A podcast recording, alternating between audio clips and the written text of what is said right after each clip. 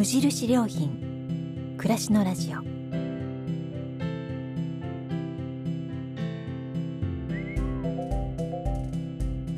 暮らしの良品研究所が今気になっていること。伝えたいことを声でお届けする暮らしのラジオ。読む言葉と聞く言葉ではまた印象が違うもの。語られる言葉からいろいろなことを想像する。そんなひとときをお届けします。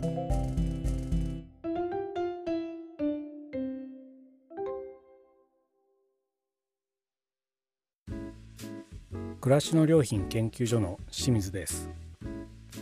このラジオは無印良品が運営する暮らしの良品研究所の所員である私が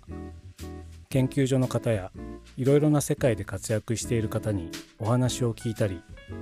暮らしの良品研究所が発信しているコラムの朗読を毎週金曜日にお届けする番組です。今回は朗読の流れる時間です。2009年の暮らしの良品研究所の創設からたくさんのコラムがウェブサイトで綴られてきました。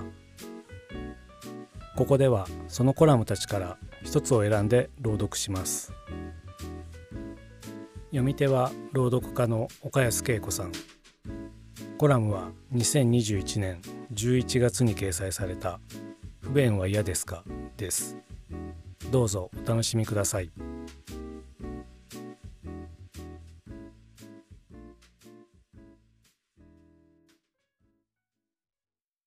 不便は嫌ですか？不便益という言葉をご存知ですか？不便益とは不便の益英語で言うと benefits of inconvenience で不便さがもたらす利益のことを言うのだそうです。何をするにも利便性やスピードが求められそれによって効率よくお金を得ることが豊かさとされてきた現代社会においてはいわば真逆の発想便利に向かってひた走ってきた視点をちょっとずらして不便益という視点に立ってみるとこれまで見過ごされていたものの価値が再発見できるかもしれません。不便益を語る前にまずは便利と不便の意味を再確認しておきましょう。広辞苑によれば便利とは都合の良いことうまく役立つこと。そして不便は便利でないこと自由の利かないこと。私たち現代人の場合ここにスピードや効率が加わって便利さとは早くできること。手が抜けること。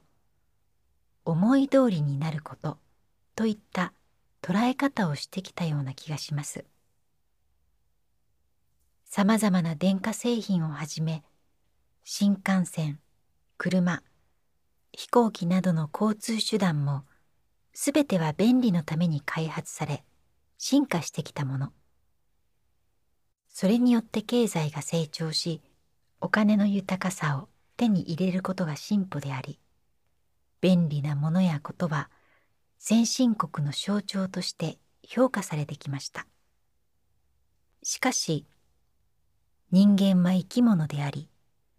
自然の中にあるという切り口で見た時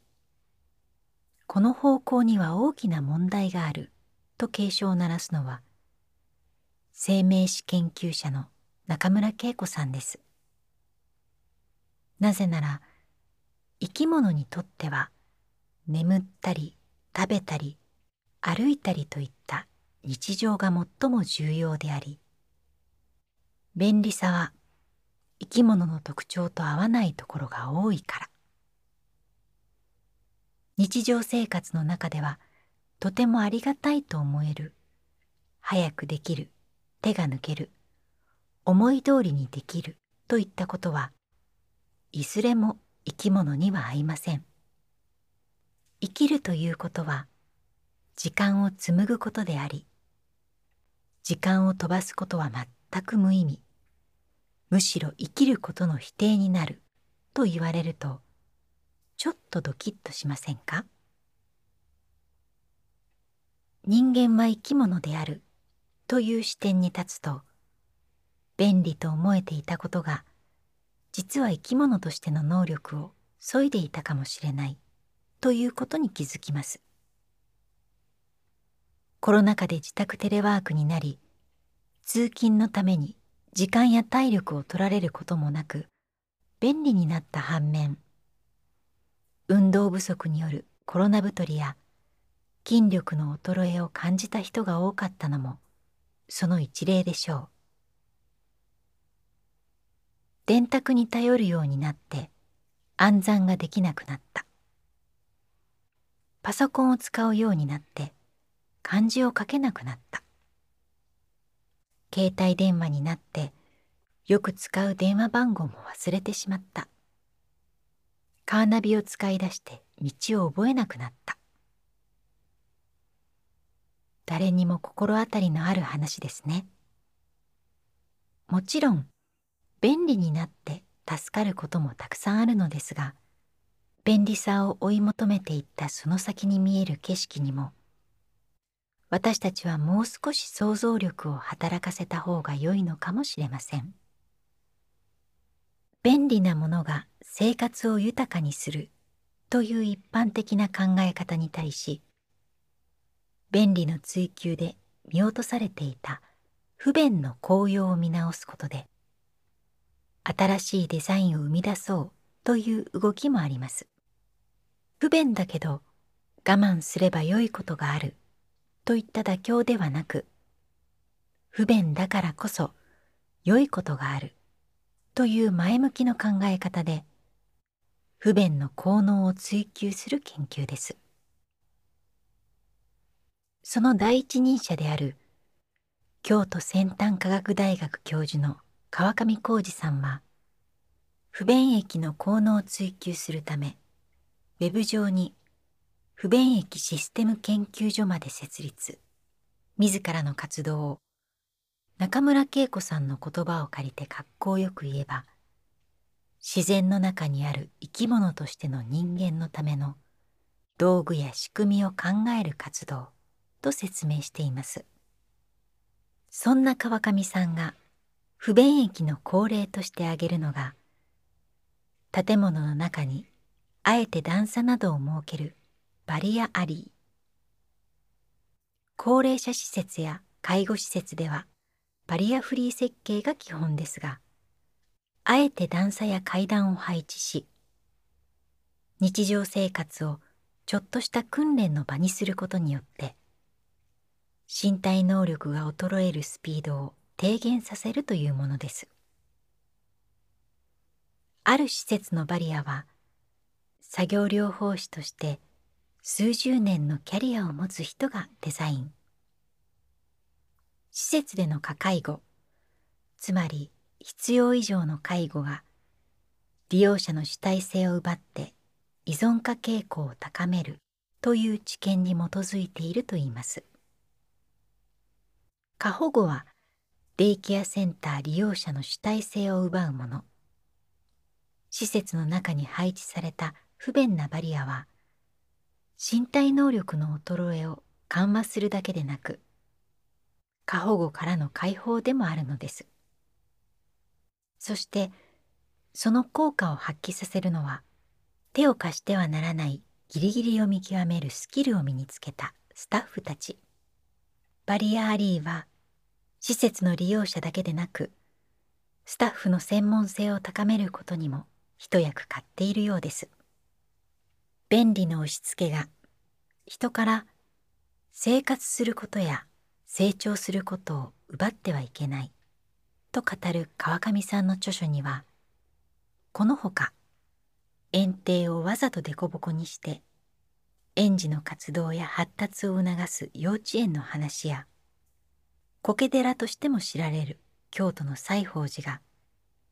参拝の予約受付にわざわざ往復はがきを使っている話も紹介されています。考えてみれば便利か不便かは人によって答えが違っていて当たり前。一人の人間の中でもその時の状況によって便利と不便の基準は違ってくるでしょう。皆さんの不便益は何ですか？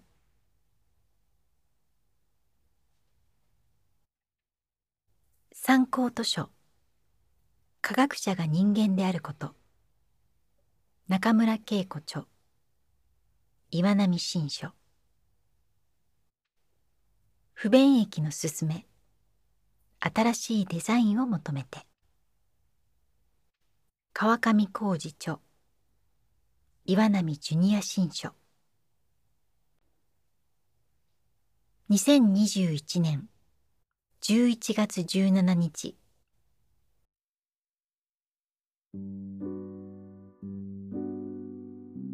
お届けしたコラムは暮らしの良品研究所のウェブサイトでご覧いただけます。それではまたお会いしましょう。